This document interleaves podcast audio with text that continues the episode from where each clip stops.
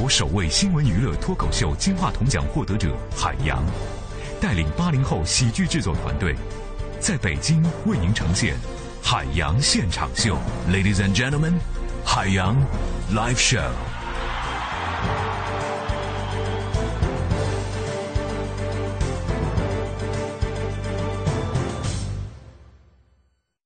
我是郝云，我是海洋现场秀的快乐大使，减法生活快乐加倍，欢迎大家收听海洋现场秀。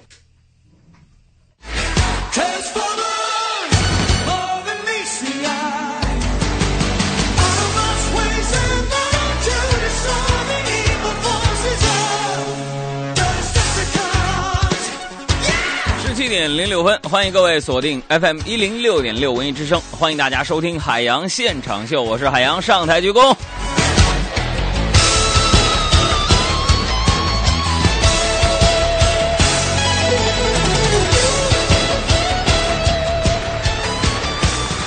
这个做一个电台主持人真的特别不容易，朋友们。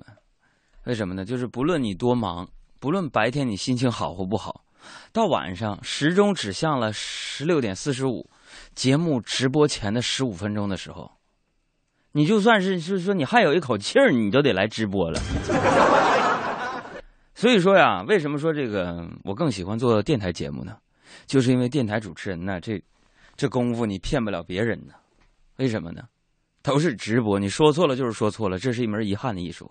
可是电视台主持人不一样啊！我最近也不在做电视台节节目主持人嘛，好家伙的，后期可以处理呀！我才发现，整的我最近录电视节目，我老觉得想一气呵成，中间老被他们打断，你知道吗？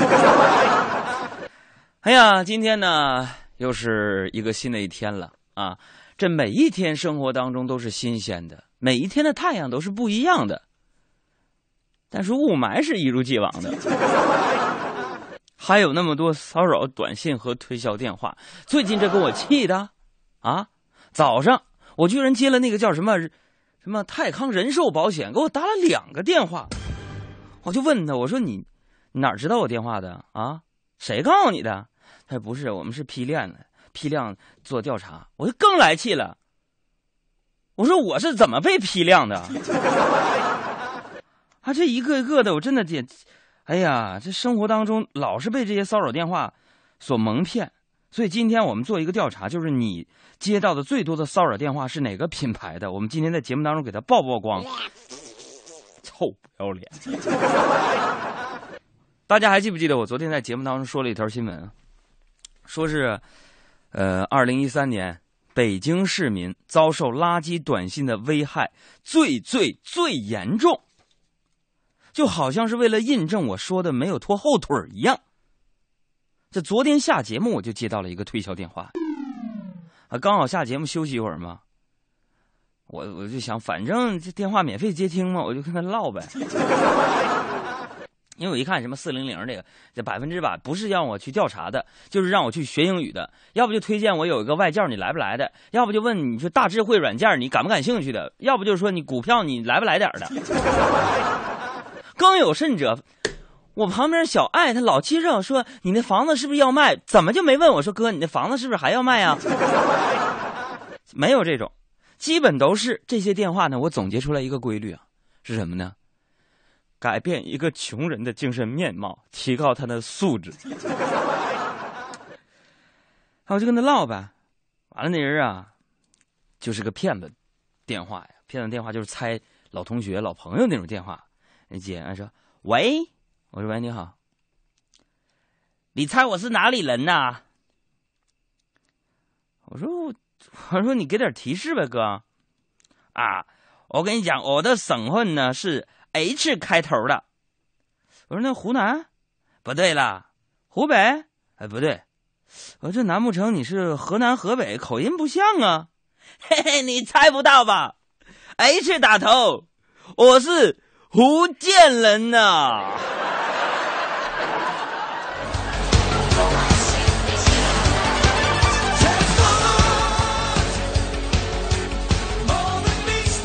所以在这儿我提醒全国的那些就是搞这种促销的骚扰电话那些品牌经销商啊，你千万别惹我们听众和我们节目。我告诉你，你惹我现在开始我的电话有骚扰短信呢，和那个那个那个录音什么的电话，我就给他录下来，录下来我在节目当中给你曝光。你想说，那我我投点广告费上你这平事儿来吧？我告诉你不好使。但是你看能投多少吧？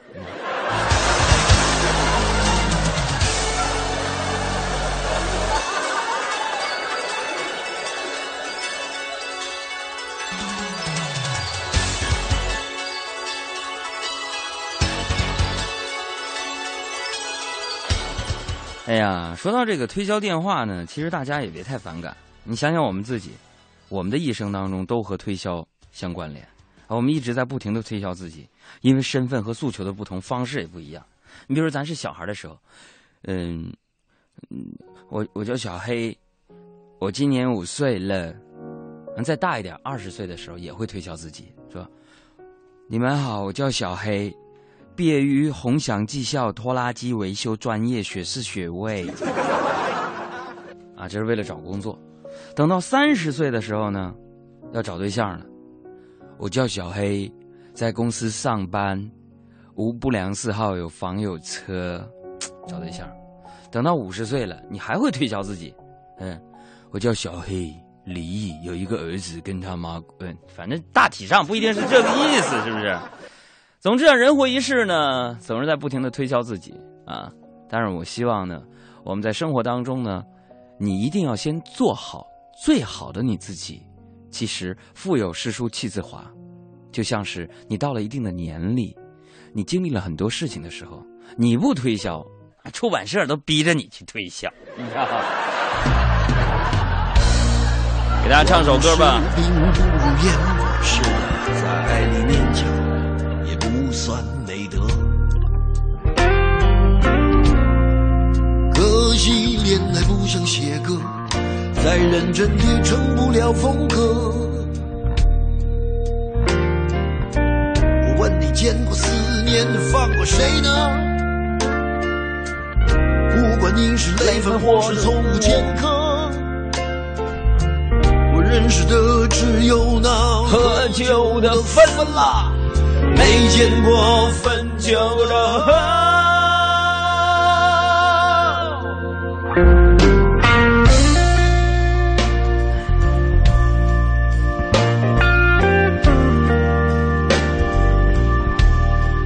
这首歌来自于李宗盛，特别适合一个人开车时听的歌。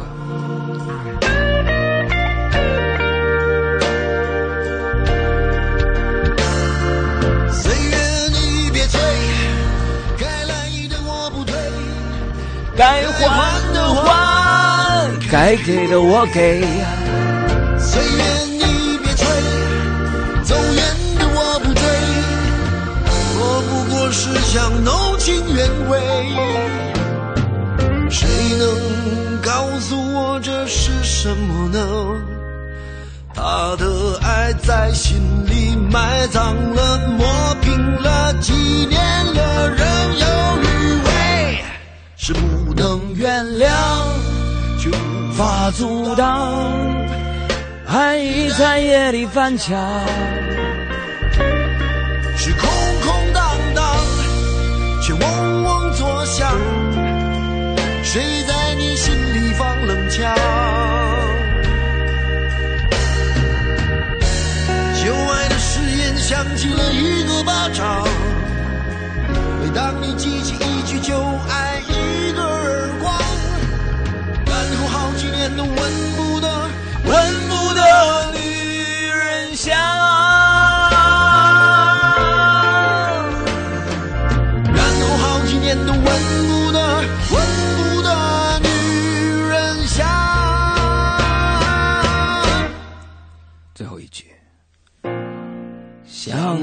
却不可得，你奈你奈人生何？想得却不可得，想得却不可得。情爱里，情爱里，我知者，多好听的歌啊！我哭一会儿。哎呀，这歌曲真的是一个好东西啊！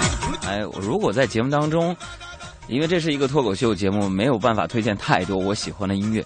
如果我们节目当中开发一些衍生品，比如说呢，不同风格的这个汽车音乐 CD，然后呢，每个月啊推荐一下我喜欢的一些开车时候听的歌给大家制作成光盘，哎，这个会不会有人想要这个东西呢？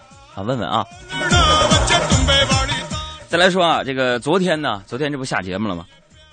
下节目我就参加一个聚会呀，啊，我就。就有一个朋友呢，从德国回来了啊。那德国回来就带一个什么呢？就德国大家都知道严谨嘛啊。然后他从德国回来带一群朋友回来，是什么呢？是德国宠物医生。哎呀，那帮人特别严谨。完了，那群医生啊，就非常热爱这个小动物啊。说我们都是因为热爱小动物才当宠物医生的啊。然后吃饭的时候呢，大家就大谈怎么去保护热爱小动物。其实，朋友，我真的非常感慨于，就是国外人对于生命的尊重和对于这些小动物的保护。你看，就吃猪，他们连猪头肉都不吃啊！完，听他们说了那么多对小动物的一些善举，比如说有宠物的医院啊，宠物的托管的地方啊，然后这个小狗的这个呃什么，就等等等等吧，就是服务小狗宾馆都有。哎，听他这么说这个善举，我就有些愧疚啊。然后就说：“我说，哎，我说各位啊，当然了，朋友们，我我跟他们一起说的德语嘛，你为了你们方便，我就翻译成中文吧。我说，哎，我说，在我们这儿还有那个狗餐馆呢。我刚说完这句话呀，那群德国的医生神情激动，使劲抓住我的手说：‘哎呦，我的妈呀，太感人了！你们中国居然为狗专门准备餐馆，德国就做不到这么好的动物服务啊！’”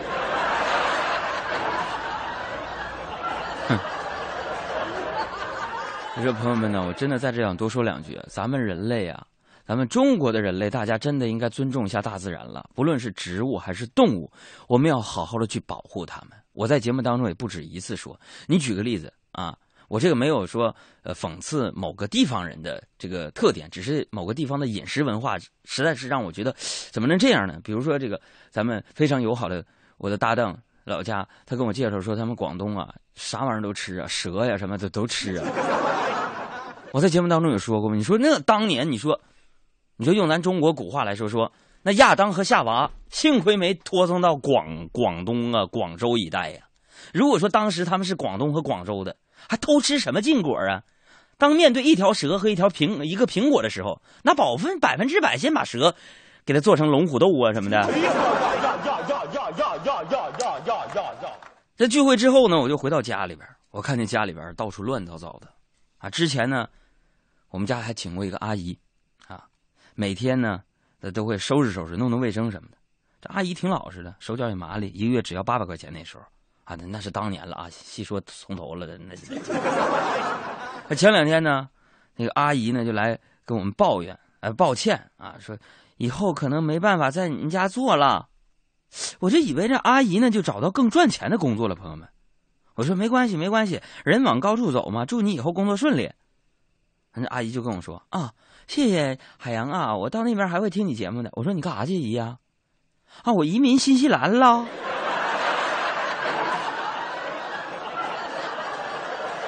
哎，好不容易吧，这不就把家里收拾干净了吗？啊，我就没想到，我刚躺下睡觉的时候呢，居然我失眠症又犯了。睡不着啊！还网上不说数羊吗？我就数啊，失败呀！大家有没有治疗失眠的办法呀？如果你们是没有自己的朋友圈，有个朋友圈你发现，我基本过的是美国时间的，失眠真挺痛苦的。我就开始数羊啊啊！一只羊，两只羊，三只羊，喜羊羊、美羊羊、懒羊羊、沸羊羊、小肥羊、海底捞、东来顺、麻酱小料、辣椒油、糖蒜、香菜、金针菇、华虾、川粉、水晶粉、海带、牛肉丸。你说能睡着吗？大白菜、鸡毛菜、通心菜、油麦菜、绿的菜、白的菜，什么菜炒什么菜，喜羊羊、美羊羊、懒羊羊、沸羊羊，什么羊什么羊，什么羊都喜羊羊。属羊根本不好使，我这人发散思维，那周边产品羊杂、羊羊羊肉汤我都想出来了。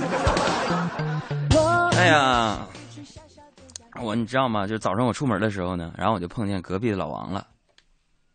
你乐啥呀？他确实就隔壁老王嘛，在乐。哎，你看这位朋友，行，我不说你这个信息了，没法播啊。隔壁老王都快统一全世界了，我就碰见隔壁老王了。然后以前呢，每次见到他呢，总是跟我炫耀我精神状态好，因为我失眠嘛。还是你看我精神状态啊，我都我都快五十的人了，我精神状态还比你想。你看我这皮肤滑滑的、弹弹的、水水的、水水润润的，你看我忍不住看这里，看这里，你看这里。还跟我吹牛说：“海洋，你你碰一下我这小脸蛋儿，我咔一下，你能给你弹个跟头。”在跟我炫耀，哼，还是是就跟我学习。海洋啊，你得早睡早起啊，你跟我学习啊，鸡打鸣就起床，啊，晚上九点就睡觉。但是朋友们，我跟你说呀，眼瞅着快五十的这老王啊，最近呢身体状态就不好啊，每况愈下呀。昨天我见到的时候，果不其然。黑眼圈越来越浓，比我浓多了，对不对？那小皮肤褶了弹弹，我就拽出来都松不回去呀！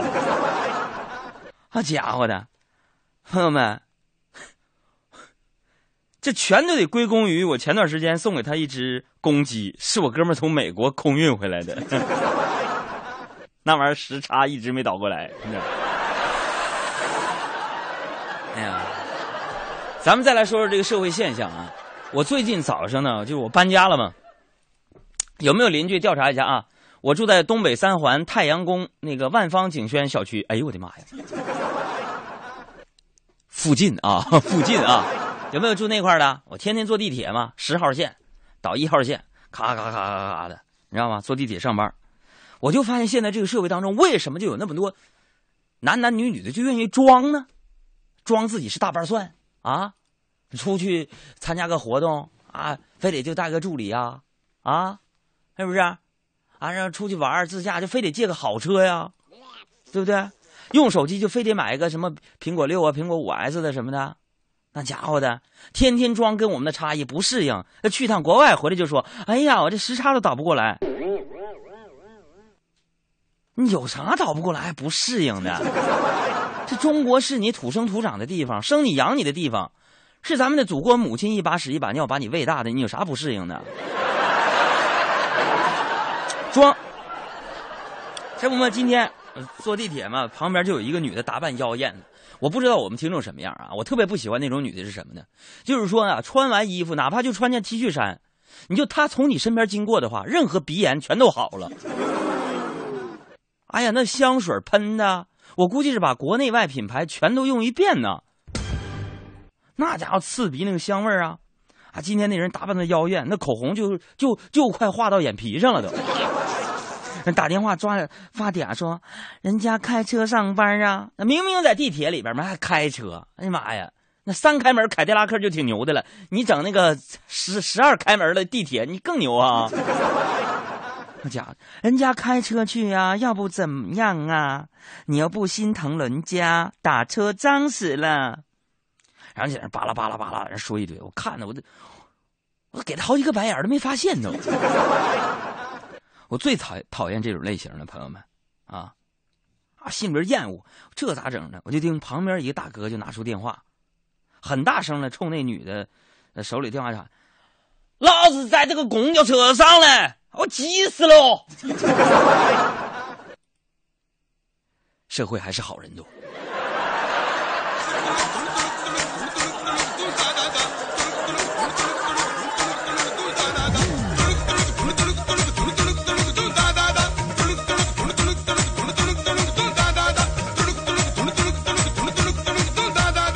再跟你说一个我自己的事儿啊，哎，朋友们，你们最近玩不玩朋友圈啊？咱聊起来呗，就微信那块儿，我一边说你一边聊起来呗，不设置啥话题，咱就吐吐槽，不是没事就是随便发一发。我们微信公众账号是海洋大海的海阳光的阳啊，没事留一留。你看，别以为我不傻就说了，我住在夏家园万方附近，海洋在火星园还是水星园？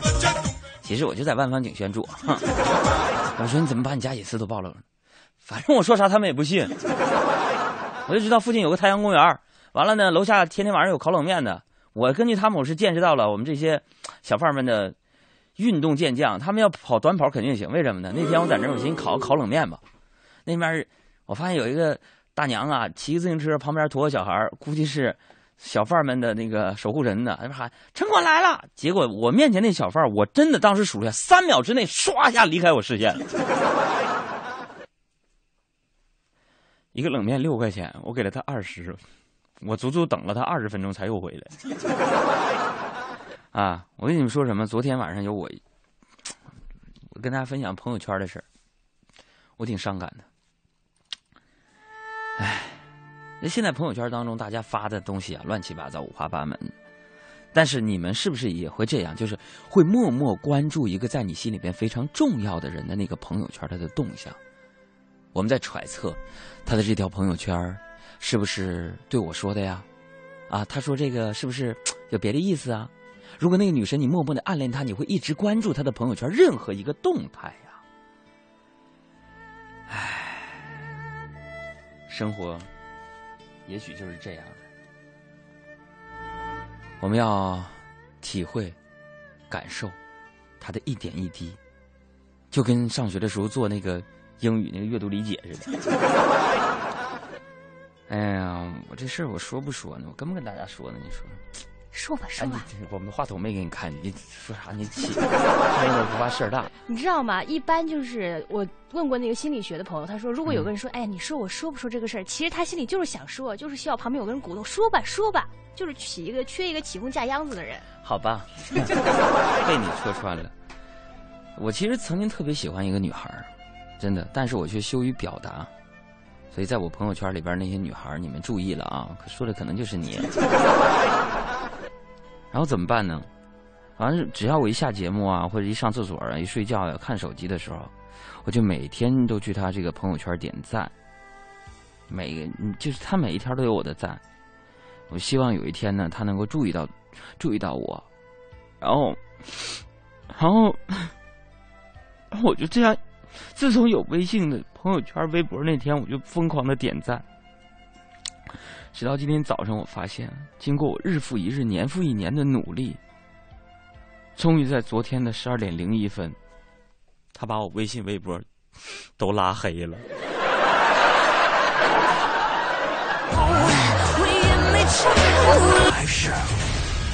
这里是海洋现场秀，我是海洋。你是哪一位呢，朋友们？我们来看一下啊，这个微信上面呢。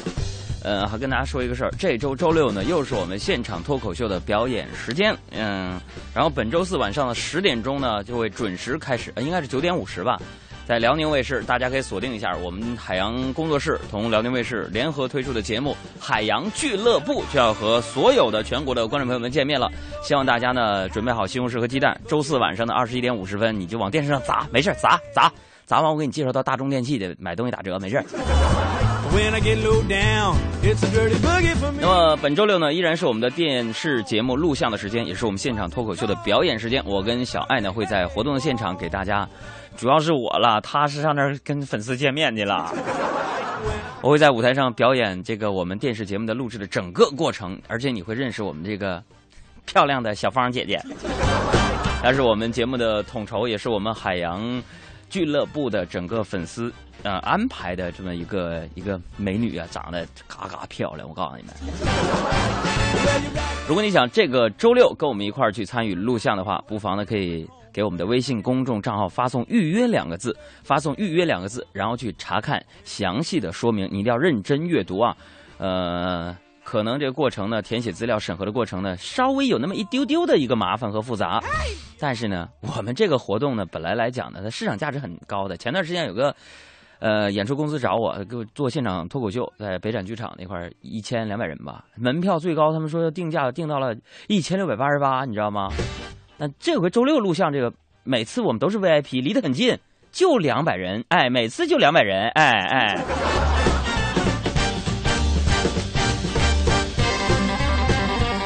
哎，好，我们回复几条听众朋友们的留言啊。小杰呢发了一个我看起来我觉得很伤感的这么一个一个事，他说。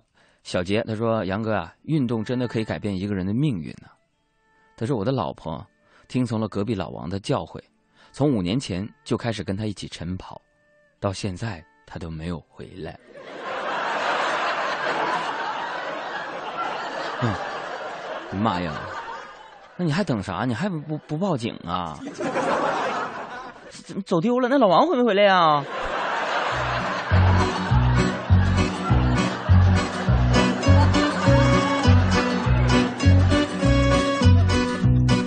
来看这位朋友就说：“杨哥有问题啊，你的那个签售会我没赶上怎么办？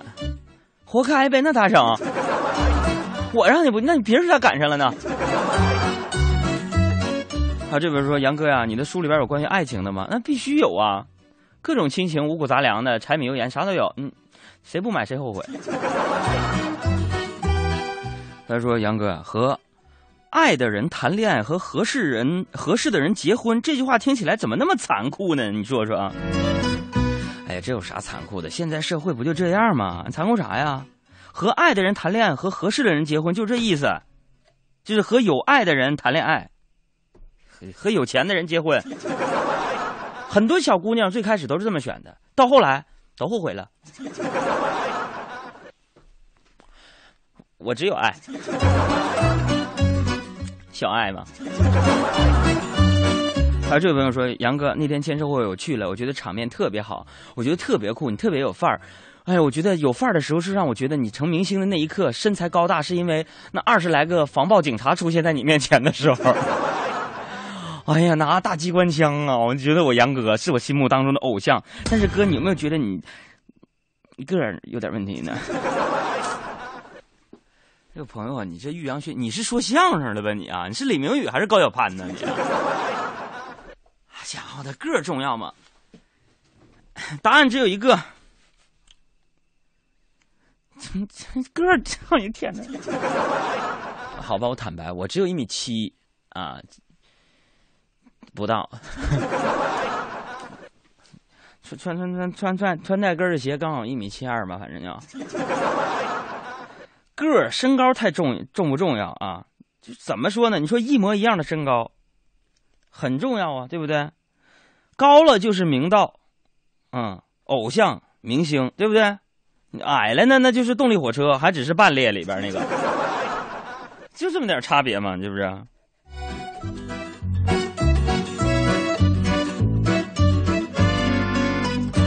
这位朋友说：“杨哥，啊，我想问你一个问题，就是什么样的女人可以诱惑男人，又可以长得很安全呢？”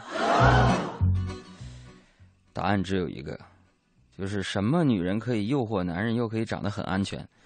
就是说，一个无敌丑女，然后她化一个足以迷倒万千男人的妆。嗯。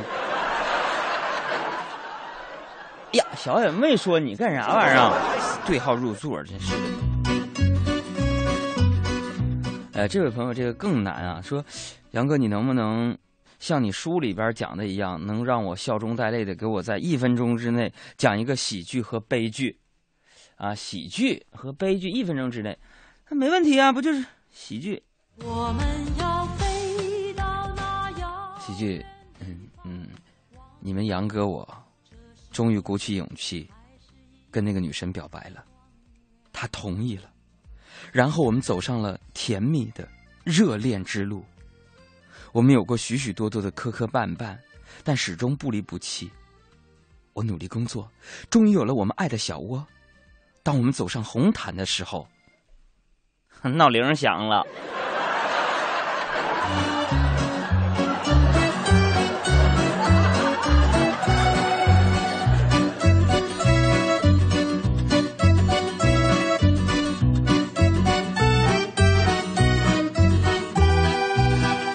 那这位朋友说：“杨哥啊，听节目一年多了，觉得你特别有才。你的书我一下买了五本，还记得我吗？我记得，当时我跟你说话，我说你是不是傻呀？买一本就行了吧？完完，你说的是要送朋友嘛？可以理解啊。他说想问一下，你作为一个男人，酒那玩意儿有什么好处的？身边怎么有那么多热衷酒局的男人？想不明白呀，我呀。我这在前段时间在节目当中也抒发过我对于这事儿的想法了，就是说。”听我一句劝吧，哎，真的，来，各位啊，各位，各位女朋友或者是老婆，我只是别人的啊，不，我这是为了节省点时间。各位女朋友或者老婆啊，现在呢，我有一些一些劝诲呢，呃，是规劝啊，是说给你们的老公或你们的男朋友的啊，让他们听听，如果他爱酒的话，各位男性朋友们，你们听我一句劝吧，放下酒杯啊，走出酒局，是不是？读几页自己喜欢的书，出门去阳光里走一走，晒一晒，要么骑自行车啊。天黑了，约几个好久不见的朋友，找个地方喝喝茶，聊聊天，随便做点什么，陪着媳妇儿啊，逛逛街，晒晒太阳，旅旅游，是不是？你这一个过程下来，你就会发现呢，各位兄弟们呐，还是跟哥们儿喝酒有意思啊。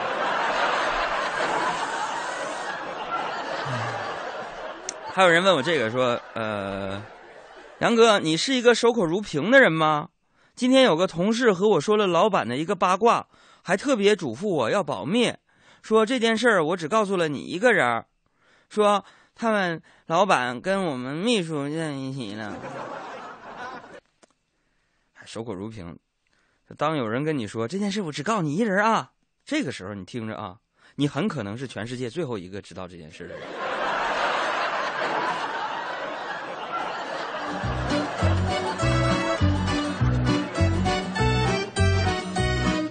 还有这位朋友说：“杨哥呀，我今年十一岁了，上小学五年级。今天上课的时候，老师教了我们一个成语，叫‘笨鸟先飞’。杨哥哥，什么叫笨鸟呢？”哎呀，弟儿啊，十一啊，这上五年级了。笨鸟，我觉得这世界上呢，只有三种啊。因为我妈经常告诉我，你要起早啊，你要笨鸟先飞啊，怎么怎么样？我觉得世界上笨鸟只有三种，一种是先飞的，一种是嫌累不飞的。我说那就这两种，还有第三种吗？第三种这种最讨厌，就是像我们个别的，像我像我妈小时候对我一样，就是说自己吧飞不起来，就在窝里下一个蛋，让下一代使劲飞，你知道吗？我们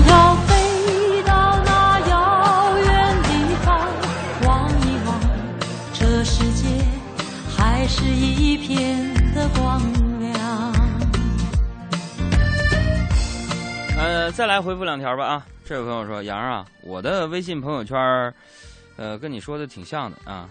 最近不知道怎么的，是不是出问题了？怎么全都是代购的信息呀？你的也是这样吗？”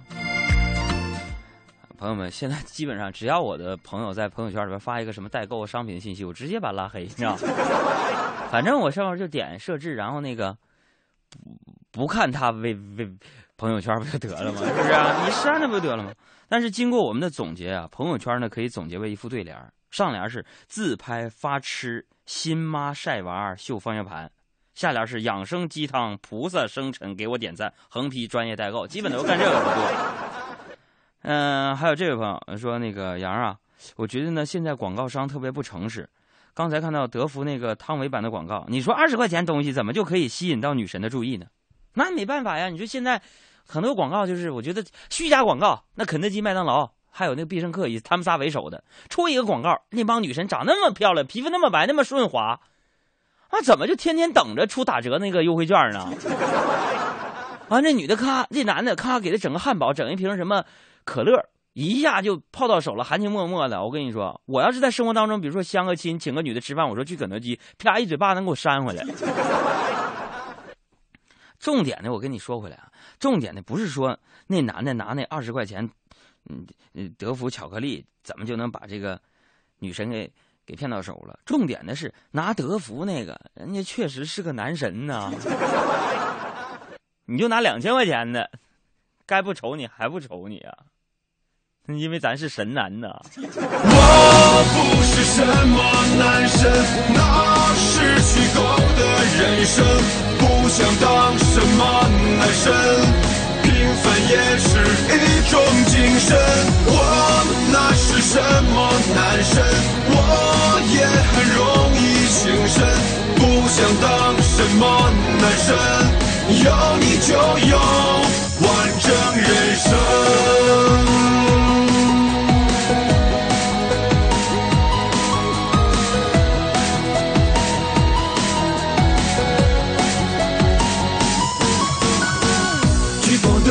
的一人璀璨，没人知道过往有多难。哎，我还是想说，张亮大哥还是好好当模特吧。好了，朋友们啊，这个大家的微信我们就回复到这儿，接下来进入我们的实时乱侃的单元。啊，大家一边听着今天发生的世界全球各地的大事儿啊，一边呢我们来做一个小互动啊。今天互动就是晒晒我们家宝贝儿，不论你家孩子多大哈、只要能够通过我们的朋友圈晒一下你们家宝贝儿的照片，此时此刻如果你跟他在一块儿，让他摆出一个 OK 的姿势发送给我们，我们会选择其中的二十位幸运听众送上我们的礼物。同时还要提醒大家，只要你关注我们的公众微信之后发送“预约”两个字，啊、填写好你的姓名，按照需求，如果这个星期六下午的两点到五点你有空的话，就可以来到我们的活动现场参与我们电视节目的录制了。好了，有请在旁边一直打哈欠、喝可乐的小爱处长。千变万化的虚拟空间，谁在搅动资讯江湖？网罗千奇百怪的创意明星草根的言论，让我们成为资讯搜查队。海洋现场秀，时事乱侃。插播广告，小微品人生他说了。杨弟，姐今天提前下班，就是为给你发微信。周日的签售，我带儿子去了。儿子见到你，直奔主席台。签完字后，还美美跟我说：“我终于见到真的了。”不过他占我便宜，摸我脸了呢。而且这次签售，儿子还结识了一个小女朋友。你看人家家长多开明。好了，实时乱侃马上开始。现在说说票价的事情。今年下半年呢，提示大家，北京地铁票价有可能会调整了。记者呢，从地铁运营公司已经了解到，这个票制改革的工准备工作是已经开始了，而且会涉及到所有车站的自动售票系统啊、闸机这样一些都会进行升级改造。预计十月底之前呢，会完成调试工作。这不是意味着咱们地铁票要涨价了是吧？对，因为它要票制改革了。这可以理解，因为北京市啊或者上海，呃，有些那个交通部门不都说要收拥堵费吗？我觉得这地铁可能是为了拥堵费，也苦了人家了。再来看不动产登记。昨天呢，国土资源部在官网上发文表示，将在二零一六年全面实行统一登记制度，还明确给出了时间表，在二零一四年建立统一登记的基础性制度，二零一五年推进统一登记制度的实施过渡，二零一八年不动产登记信息管理基础平台投入运行，不动产统一登记体系基本完成。就是大概三年的时间。嗯，刚才我播这段新闻说明一个什么道理？什么道理？我就想给你们看看，我普通话其实很好，非常的普通。不就是为了让你们快乐一下才是学各地的方言吗？别老觉得我很低俗，我著名节目主持人 那著名节目、节目主持人海洋，啊。对于这条新闻，不动产登记，嗯这告诉我们一个什么效？就是说以后这房子统一登记了，透明了，你有几套房子，一查全都能调出来。对，所以我在这要提醒一下啊，嗯，非常严厉的提醒一下啊，你们得注意了。那些房叔、房嫂、房哥、房姐们，你们注意了。如果你们保存你们现在的房子，啊，将在登记环节把你揪住；如果你转让，将在金融系统查到你；如果你赠与，将在过户环节查到你；如果你搁置，别忙，早晚有一天你邻居会举报你。我我我我告诉你，你知道吗？你们摊上事儿了。你以为你是谁呀、你以为你有钱，你就能够欠债不还吗？你以为你有权，你就能够贪国家的钱吗？你以为你办四个户口本就能控制房源吗？就你两个字玩完。再来看看，我们经常在生活当中和电视里面经常看到“驰名商标”这个字，这个背后还有文章。国家工商总局表示，驰名商标并不是非荣誉称号。五月一号起，驰名商标将会禁止出现在商品的包装上，也不能用于广告的宣传和展览，否则将会面临十万元的罚款。而如果是五月一号之前已进入市场的印有驰名商标的商品，仍然可以继续销售，直至售完。所以在这里边，我只想说一句话啊，嗯，现在的很多广告真的存在很大的一个问题。今天呢，因为呃那天签售呢，我看到了岁数最大的有将近九十岁的老奶奶也来排队签售，嗯，就知道我们节目当中除了很多的是年轻人之外呢，还有一些我的这个妈妈辈儿的或者是奶奶辈儿的在听。奶奶的嗯我在这儿真的要提醒一下这些奶奶辈儿和妈妈辈儿的朋友们。很多电视广告你不要盲目的轻信，你要做好甄别的工作，你不要被电视广告当中的一些内容所吸引。或者是所蒙蔽。你比如说后半夜的很多的治疗这个的广告，治疗那个病的一些广告啊，或者是投资黄金白银呢，这里边有相当比例，我坦白讲，那就是一个虚假广告，是中国现在有个别的对于。呃，个别地区呢，对于电视媒体的这个广告监管不不严所造成的，我坦白讲，包括现在我们电台的这个行业当中，也存在一些违规的广告，只不过他钻了法律的空子。在文艺之声没有啊？啊，其实你说到这儿，我想到有一个当医生的朋友告诉我，我一个这个建议啊，就是也是一个提示，给咱们的中老年朋友可以提示。如果你看到一个广告上，他比如说几副药下去可以包治很多病的话，那这个药一定是假药。嗯，只不过他可能打一个怎么说呢？广告当中可能他的广告批文是合理的，嗯，可能他这个广告当中呢啊是这个一些什么保健作用，它并不是药字号的，但是呢，他打一个擦边球，他也能说得过去。所以呢，就钻了一个法律的空子。所以我在这提醒一下收音机前年老的那些大爷大妈、叔叔阿姨或者爷爷奶奶，如果你有病了，你就去正规的大医院去治疗你的病就可以了，不要轻信那些药品。如果这些药品真的能够像他们宣传那样包治百病的话，那现在医院还用排队还找人挂号吗？哎呦，听我这么说啊，一号这票贩子又火了，可能是。我只想说一句话，就是当一切荣誉可以用金钱买到的时候，那已经不是荣誉了啊！当这个签售会的粉丝是靠金钱买的雇的粉丝的话，那咱签售就没意思了，对不对？我们的粉丝都是自发的啊，真人粉啊！因为有一句老话说得好，我们叫金杯银杯不如老百姓的口碑。对，任何事物都有判断级别的标准啊。前面说的是商品，说到人美和丑也是一种判断标准。我们来看美丑鉴别法。最近呢，有一款这个网友疯玩的这个测试趣图在网络上走红，叫做美丑鉴别法。就是你现在呢，可以伸出你的食指连接你的下巴和鼻子。据说，如果在这个连接的过程当中，你碰到了嘴唇儿，那你就是长得丑。我是只只能碰着嘴唇。如果你就是碰不到嘴唇的话，那你就是美女帅哥。而且网上有很多的这个明星也纷纷的发微博来说：“啊，你看我多漂亮。”我不行啊，我这从小就有点小龅牙，大家都能看出，这没啥，咱没有没有像包袱。但是这个其实不管美与丑啊，人的长相其实就分两类。嗯，哪两类？一类呢就是天生丽质，呃，另一类呢就是天生丽质。啊，小安，你觉得自己漂亮吗？嗯，自信，挺好的。就是你坦白讲，你觉得自己嗯漂不漂亮？挺漂亮的呀。美不美？美啊。我，好，我觉得也是这样的哈。那个，其实呢，所以 我觉得不有点不会话说了。就是我面对别人撒谎，我不知道怎么说穿的啊。就是你你捂着你的良心，你真的是在撒谎吗？好吧，就是说，人都说这个女大十八变，越变越好看。啊，说男的也在是是同样一个道理，但是为什么我就是这么一如既往的呢？